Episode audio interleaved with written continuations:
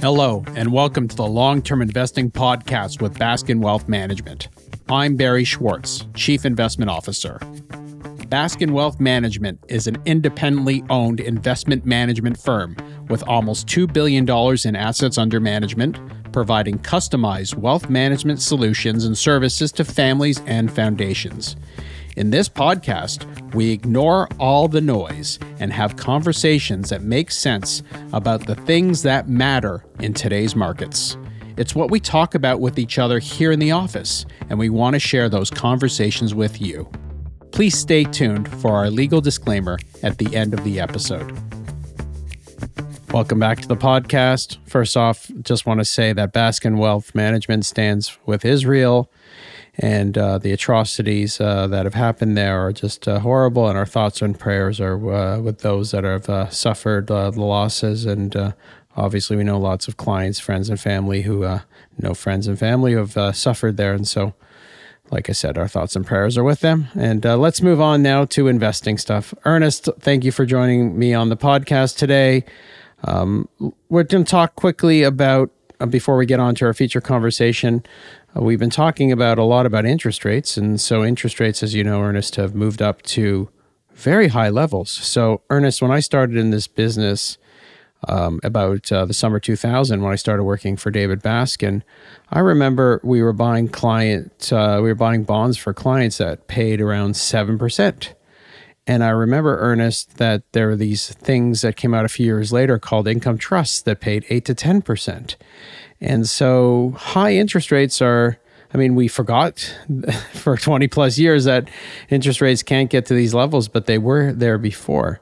And so, you know, for clients, um, for their fixed income parts of their portfolio, um, although, you know, rising interest rates can hurt stock prices, we talked about it in many podcasts, it can be pretty good for those looking to save money as well as uh, you know invest portions of their safe money into fixed income and Ernest, we've been buying some sh- very short term corporate bonds with yields that we haven't seen in a long time, paying well over 6%. And so, your thoughts on, uh, you know, interest rates being good for the safe, so called safe, safe or less volatile parts of your portfolio? Well, as you mentioned, 7% interest rate on bonds doesn't even sound like a real number mm-hmm. in, in in recent memory. Yeah. I think the the big discussion is is about the long bond, which uh, which has has certainly moved quite a bit higher over the last little while. Today, you can buy a can get a GIC uh, mm-hmm. uh, with five year GIC for over five percent. I think yeah, five year GICs they start to come down. Definitely the one year GIC, some some are touting that they're almost as much as six percent. For those that don't know what a GIC is, it's a it's a Canadian uh, guaranteed product up to hundred thousand dollars, where you lock in an interest rate, and that's essentially the risk free rate. You have no liquidity, you can't sell it until it matures, but if you're getting close to six percent on extremely safe product, things that are things have to that have some risk element in them have to obviously have higher yields to get you to buy them. And it's if you're a, you're a retiree or somebody who's looking for or safer income, it's it hasn't been this attractive for a very long time, especially if you consider things like like fees to the financial advisor or or taxes. For sure. And I think that's one reason why you're seeing a, a very strong influx into fixed income products. Now, of course, let's peel back the onion just a bit on fixed income because, as the words imply, the your income that you receive is fixed. Unlike a an investment in a in a business or, or shares in a company, you could your payouts could increase. Uh, as well as the your investment or your ownership and could appreciate in value, whereas your income from a bond is the it's fixed. Um, you have no upside unless you own a very long bond and interest rates plummet. And of course, the key element of is inflation, Ernest, right? So you always should talk about uh, fixed income in context of inflation. If inflation is running three or four percent, which it is in the U.S. and as well as Canada, if you're getting six percent or five percent on a GIC, after inflation, maybe after fees or taxes, you're still not earning a significant rate of return. Probably more than you were earning um, pre 2022 when interest rates were 2% and inflation was 1%. But uh, not, it's not still a really great value. No, but I think that's one of the reason why uh, maybe if you look at the sell off in in so-called rate sensitive stocks, mm-hmm. it's because for for a very long time and certainly through COVID, you you couldn't own bonds. You you were earning nothing and, and negative. You were earning negative. That's correct. Remember, and remember, some bonds were even offering negative yields. But you're absolutely correct. If you're getting two percent on a bond, inflation is two percent. Um, most money managers have to charge you for assets. Uh, you're not, and and those income that you're receiving is taxable. You're not making a lot of money on fixed income at two percent. And now, if you're getting five percent on government bonds and GICs, then it makes a lot more sense to to increase the bond portion of your portfolio and and maybe pull back a bit on the equities. It it does. It does for sure. Though we can't uh, get too excited about five or six percent if uh, you're getting uh, after inflation. I saw you. Someone tweeted, uh, Ernest. Uh, you know, the, now that some of the dividend stocks and uh, other companies that have high yields now the yields have gone up, is it's looking attractive to to them. And I think your response was you tell me what the GIC is going to be, and I'll tell you if that seven or eight percent I'm getting from a dividend is attractive. Well, I think I think the other thing is that dividends are a much more complex topic. Yeah, you, you have to con- because in essence, you're it's a claim on a company's profit and mm-hmm. not a a guaranteed interest payment like a bond or a GIC. Yeah. Mm-hmm. If you're investing in a company with a dividend yield, you have to consider whether the business is profitable, whether like they have a lot of debt on their balance sheet, for example. Mm-hmm. And, and these are all the things that you have to consider. And so I don't I don't think it's people saying, "Oh, you're getting 8% on like name your dividend stock." Yeah. It's and, good. Enbridge TransCanada Pipeline I think are paying 8% right now. And, and they're saying, "Well, that's still really good relative to your government bond." Yes. But, you know, who knows? Yeah. Who knows? It's hard, it's hard, to say. So let's quickly just talk about our strategy for fixed income for our clients and what we've been doing. So, uh, you know, we're not, we don't have a crystal ball. I'd like to think we're pretty smart, but we definitely got concerned when interest rates fell to low levels, and they've been at low levels for a long time. And as a result, Ernest, we kept our bond maturities for many years at very short uh, durations. Essentially, uh, we didn't want to buy bonds that had long maturities, especially when interest rates were near zero. And so we we tried to contain ourselves and not reach for yield. You know, we said, okay, we'll get two percent on a shorter bond instead of getting two and a half percent on a longer bond. That was actually the right decision, though no one rewards you for owning fixed income when uh, it has negative years when interest rates went up. So I mean, 2021 was an okay year for fixed income. Obviously, interest rates were low. 2022 was just terrible.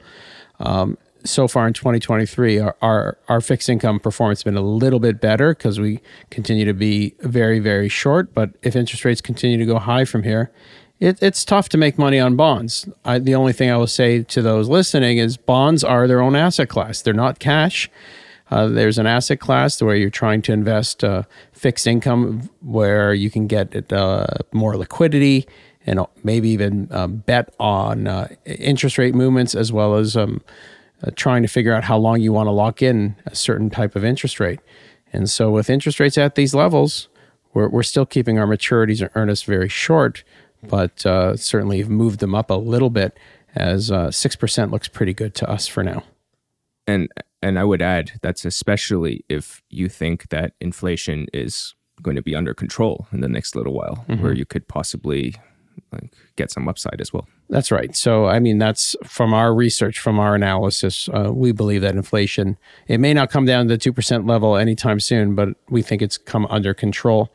and uh, we're we're we're we're thinking that the uh, governments are near the end of their interest rate hike cycle, and maybe the economy will slow down as the interest rates impact that you know raising interest rates to six seven percent is going to slow the economy in the next few months we think. And so it's probably a good place to be to start uh, uh, buying some short-term bonds and locking in those nice yields. Anything else you want to add there? Nope well said. Okay so Ernest you wrote a blog on our website. Um, we've been doing a lot of podcasts so less time for writing blogs but why don't you uh, talk a little bit about what you, wrote, and then will, we'll move on to our feature discussion, which is a company that comes out of that blog. So the topic of the blog was what to do when a stock you own does nothing. And I think a lot of times, if you if you look at a stock, like if it's up a lot, then you feel great. If it's down a lot, like it's not too hard to figure out why it's down usually. Mm-hmm. Either something either they made a, a, big mistake or the whole market is down and it's not really their fault. So mm-hmm. well you should always just take approach that the other guy's wrong and then you'll feel better. But sometimes stocks just do nothing for a long time. You you sit with it and you you come up with your initial thesis and then and then you own the stock and then you buy it and then it doesn't do anything for like seven eight years. Yeah and that can be painful. Um maybe you're still collecting a dividend. Uh, so that maybe might soft, soften the blow. But, you know, in, in this day and age, um, we want instant gratification from our investments. We've all read that uh, the regular investor is trading a lot more often. They're quite impatient and not, they're not going to hold a stock that's not working. And let's talk about, I guess that's the national conversation is stock price versus fundamentals. Exactly, and I think that's that's really the key. I think that the the rationale on why people want to sell these stocks that that quote unquote aren't working is because you I think people treat their portfolios as a sport team hmm. where they have a variety of players and you know, some of them are going to be playing well, some of them don't do well and so you want to kick the players out that don't do well for ones that are going to do better. Mm-hmm. That makes sense in sports. I think people don't really realize that um, s- stocks are not exactly the same as sports. Like stock prices in the short run, and even in maybe even in the medium run, are largely a, a random walk. That's the term that we use. Mm-hmm. A lot of things happen often beyond the management's control of, of what happens. So a great example is in COVID, right? Like if you were running a travel and leisure, like a cruise ship company, right? There's nothing you could have done that would have protected your business. Nothing. Like you, you could be the greatest CEO in the world, and your business still went to 0 mm-hmm. So I think if you have a stock that, yes, to be sure, like if you have a stock that doesn't do anything for a long time, you need to be humble and and if you and evaluate whether what you thought you knew about the company is still true. Like if your thesis was that it's a great business that's going to keep gaining share mm-hmm. and they're not gaining share anymore, then you were wrong. But like also recognizing that sometimes things happen and and stocks just become out of favor for for reasons that mm-hmm. can't be controlled. Yeah. I I I I guess are you wrong because the stock price didn't do something for X number of years? Does that make your thesis wrong? Are you, it certainly doesn't do wonders for your portfolio and it certainly draws attention when you've picked or recommended a name that is not working stock price. But when are you actually wrong on that stock? Well, I think it's safe yeah. to say if a stock's down like 80%, yeah. Like you're you're probably wrong. You're probably wrong either you were wrong or you dramatically overpaid mm-hmm. for the stock. All right. So you explained a little bit. So when you have a stock, a stock in your portfolio that may be underperforming, uh, maybe it's peers, maybe it's underperforming other investments in your portfolio. Obviously, you want to double check your thesis. And I think that's something you should be doing anyways. Yeah. So talk to us. What let's say, uh, Ernest, we have a stock that's underperforming for three, four years. You're getting heat from Barry You're getting heat from other portfolio managers. Clients may want to talk to you about it. Why is this one down? All my other ones are working, or or what ha- what have you. Um, you know, what do you do to get comfort that you know the stock that stock is still okay to keep? Well, I, I think it, it comes down to, for me at least, I think the, the the number one analytical factor is the management.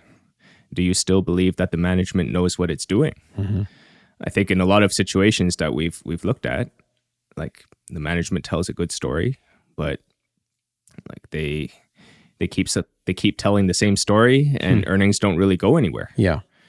And at some point, you got to wonder if they actually do know what they're doing. And in, in, in those cases, I think if if you like this, I think Mhm. if the management, it, it may be it may be the fact that you're the one who's who's slow to wake up to the fact that the management doesn't know what they're doing, It could be true. Yeah. and so then maybe it, it's time to look for another idea. Yeah. Well, definitely over a long, if you held the stock for a month and hasn't done anything, um, then that's on you. and uh, you got to figure out what type of investor you are. But if you held the stock for, I don't know, three, four, five years and it hasn't worked like you thought it worked, but yet the fundamentals are improving, um, you know, maybe you need to talk to other uh, investors, maybe those that are negative on the stock, maybe those that have a short position. Uh, re, you know, re, you have to reach out and get a good idea where you could be wrong on that investment, um, not just a nasty Twitter troll reaction. Good one, moron. Something like that is not going to be helpful to you. But the flip side is that the business world is a messy place. Like sometimes, sometimes e- even for the best company, like things aren't going to work out perfectly. Yeah. And being able to to recognize that sometimes things don't show up in in earnings for a long time. So Yeah. let's say a company was building a new a factory, right? Like it's, if you build a factory, it's a risky thing. Like, Yeah. they might costs might go over even if it was a, a great idea uh, maybe demand falls in the meantime because of a recession and all sorts of things can happen Yeah. Well, so in the past, Ernest, um, I've sold stocks because I haven't done anything, and I've uh, always regretted it. Maybe not the next day, but definitely a, a, a month, a year, whatever time period later, um, because the thesis more often than not comes true. Um, so I don't want to do that anymore. I want to. I only want to sell because a the management is disappointed us, or you know we or we figured out our research is completely wrong. But uh, you know, I guess this leads us to our feature discussion about an investment that we have that hasn't done anything, but you and I and the rest of the Baskin Wealth Management team are excited about it, but it doesn't seem that anybody else is. And so uh, we're going to talk about Vail Resorts. well hasn't hasn't done anything is is more of a I wouldn't say that's entirely true. Yeah. Like they the stock has done tremendously over the last 15 years. Yes. Just not in the last 5 6 years. Mhm. No, so Vail just for a bit of background, Vail's the largest operator of ski resorts in North America. They own they own Whistler, they own Vail, they own Beaver Creek. These these are big resort areas that people like to go to. Like you'll you'll fly to to ski in one of these places. Millions of uh, attendees every year to their uh, to their assets. yes, they have about 19 million skier visits, which is about a fifth of all attendance Amazing. in, North America. hmm Now, the ski industry is a fairly mature one. Like people aren't really skiing as much as they used to. And there have been no large new ski resorts built in the last, call it 40 years or so. Okay. The ski industry has also been a, historically been a pretty tough business because if it doesn't snow one year, then nobody goes and it's basically a write off. Yeah. So, and because the ski season only lasts for about you know, four or five months, you can easily go without revenues. Mm-hmm. If- And you really need it to start snowing before Christmas because so much money is made over that winter break. And that's uh, what didn't happen for some of Vail Resorts properties last year. Yes. So, what Vail's CEO recognized, the former one, Robert Katz, is that look, it's not going to not snow everywhere every year. Yeah. So if we own some resorts in Colorado, we'll own some in Vermont, we'll own Whistler in BC. Lake Tahoe. Yeah, we'll own Lake Tahoe, I mean, even maybe own some in Australia and Japan. Mm-hmm.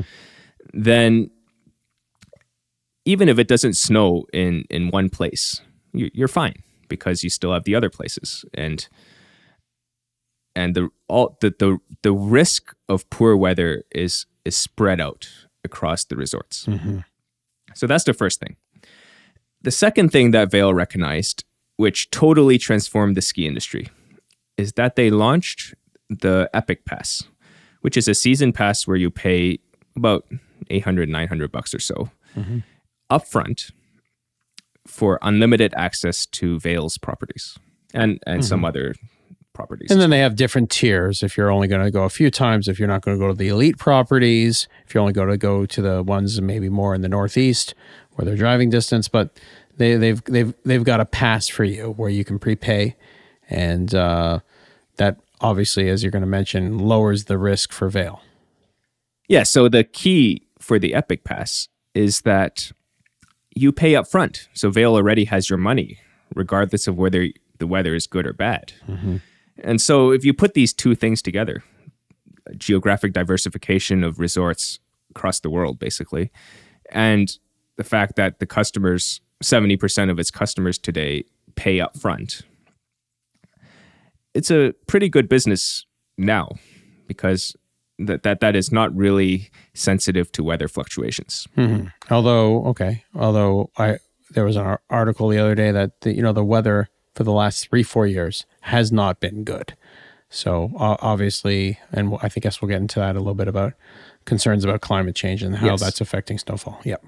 Now, the cherry on top of this is that because Vail's business is so much more predictable than it used to be, they can now invest in the business. They can mm-hmm. invest in technology. They can invest in in in nicer restaurants. They can build faster chairlifts. And Yeah. all these kinds of nice things. Yeah. When there is a good day, when they do get some good weather, everybody complains that there's too many people there and they have to, the waits are too long. So what they need to do obviously is invest in, in chair lifts and, and better moving equipment. And this strategy, Vail's strategy has been tremendously successful. Mhm. Um, it was so successful that basically every ski resort in North America was either forced to partner with Vail or not have any attendance, Yep. or sign up with uh, some of the competing pass products which Yeah. exist. Yeah. So Vail Vail was the uh, instigator, and then there's been other passes from uh, another group. I think it's Alterra, right? They've so that gets you uh, the ability to ski in other resorts across North America. And if you look at just the numbers, like it's been very successful. Attendance is up, I think, about three times since 2014. And remember, this is a mature industry. Like- so attendance at Vail Resort Properties is up three three x since 2014. Now, some of this is is is from acquisitions, Yes, of to be sure, but Yeah. still They acquired Park Properties, I think, Ernest in 2018 or 2019. peak Peak peak resorts. Peak Resorts. Excuse me for that. Peak Resorts, and those were more the Northeast properties, and that really uh, prior to that, Ernest Vail was really more uh, out west. That's right. Now, the stock. The, the reason we're talking about Vail is that the stock has done nothing for about six years. Nothing. Basically since they bought Whistler in 2016. And there's a variety of reasons for that. Number one is that after they bought Whistler, the valuation, the market became very enthusiastic about uh, about Vail stock, and pushed it to a pretty high valuation. Uh, we, just for some disclosure, we Vail paid stock for Whistler, so we inherited a, a large chunk of our position in Vail from Correct. that acquisition. Correct. But so f- so the expectations for Vail from the beginning were already pretty high. Mhm. Number two is that uh, COVID happened, like from 2020 to 2021. Like there were two years when attendance was was terrible. Even even into parts of 2022, there were restrictions and issues and, and concerns that people had. So almost three full ski seasons of no skiing.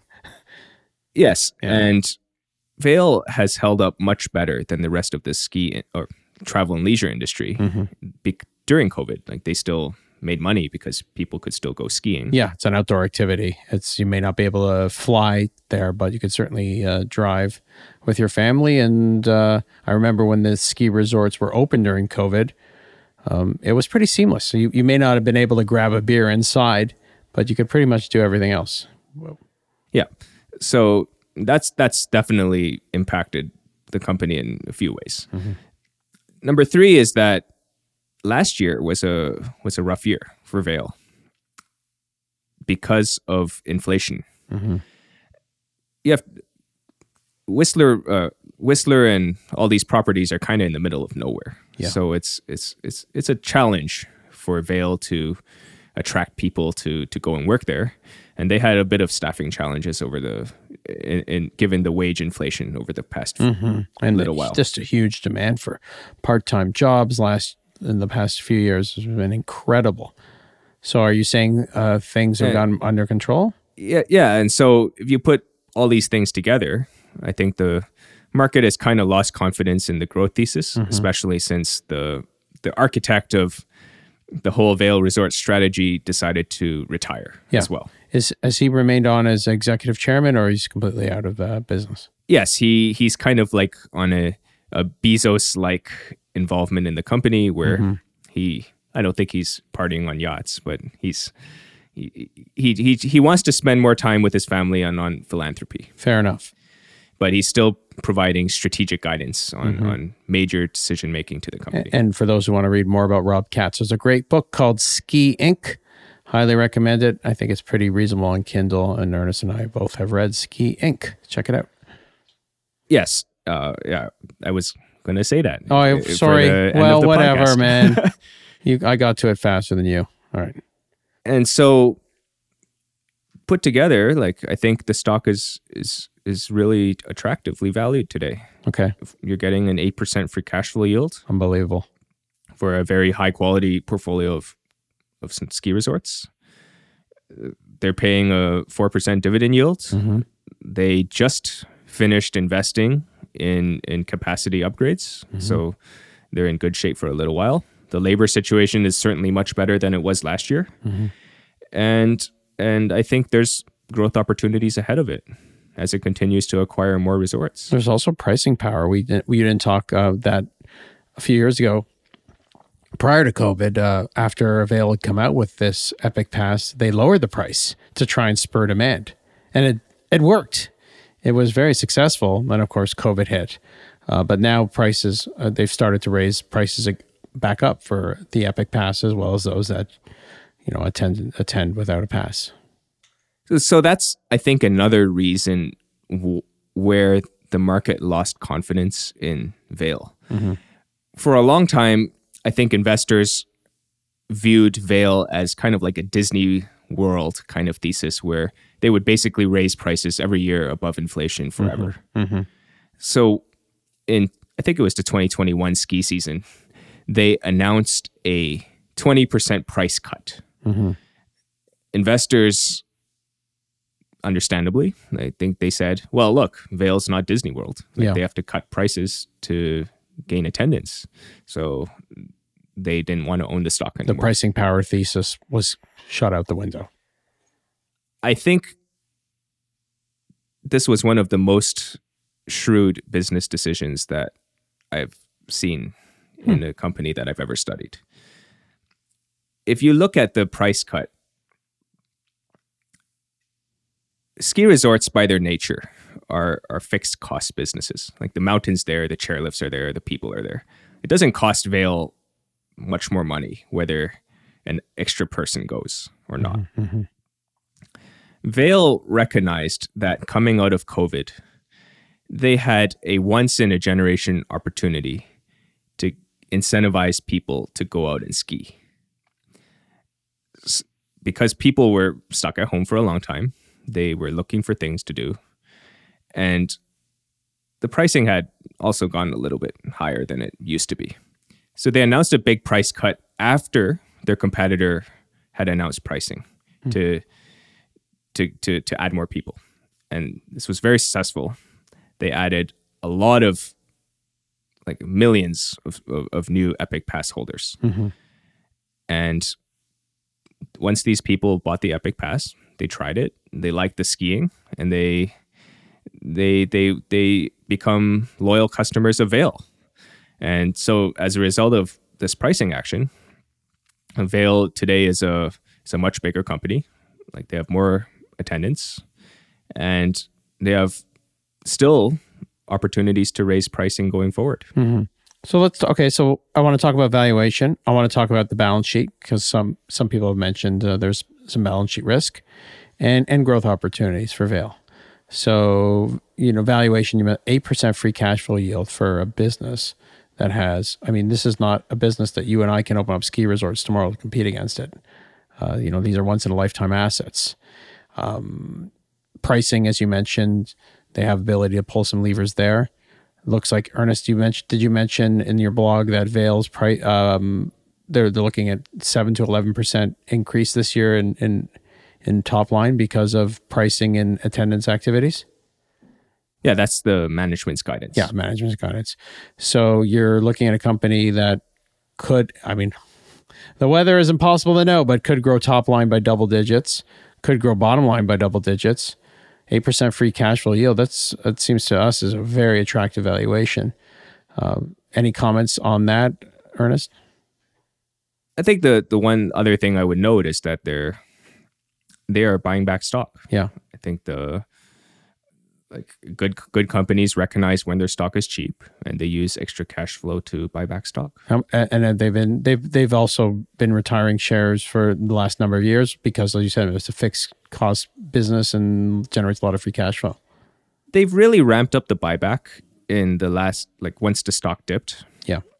Uh, but I think to your point on the balance sheet is they raised some some pretty cheap debt Yes. in, the, in the depths of COVID, and they in essence used that money to buy back stock. Now they they issued some pretty cheap debt. I think they issued it at zero percent. Yes, So the, the and they're convertibles, right? So at a much higher price. they'll have to yeah they'll have to. Uh, but I, either way, they may have to refinance that debt at a much higher interest rate. Um, any concerns, Ernest, about its balance sheet? No, I think overall leverage is still like quite reasonable. Yeah. And I think the most important part is that again, they've it's, it's a much less cyclical business and sensitive to weather than it used to be because of what they've done with the season pass and with with owning for a variety of resorts in different places. So let's talk about growth opportunities to finish off on Vail. Um, a- as you talked about, they mentioned they acquired Peak Resorts. Can't remember the year they acquired it. Was it? It was pre-COVID, right? Peak was pre-COVID. Yeah, yes. and uh, they also recently made they made they've had some investments in Australia. Although that Australia turned out to be a lousy uh, snow season for the Australian resorts this year, so that also has affected the stock price somewhat. And they also made an investment for the first time ever in uh, Switzerland. in Switzerland, in the Alps. Yes, and it's called Andermatt. Okay, and so is is there a is there a, is this a, like a little tasty bite that they're trying to get some sense of, and do you expect more? Uh, you know, you. I think you've spoken to the management. Um, any indication of any acquisitions that they're thinking about outside or inside North America? inside North America, there's still opportunity for acquisitions. I think the nice thing about Vail is that if you look at who's partnered with the Epic Pass, you can get a pretty good sense of who they're eventually going to acquire. Yeah. So that includes Telluride, that includes uh, resorts of the Canadian Rockies up in in in the in Banff, and includes Mount Saint Anne. So those are some that they'll probably acquire at some point.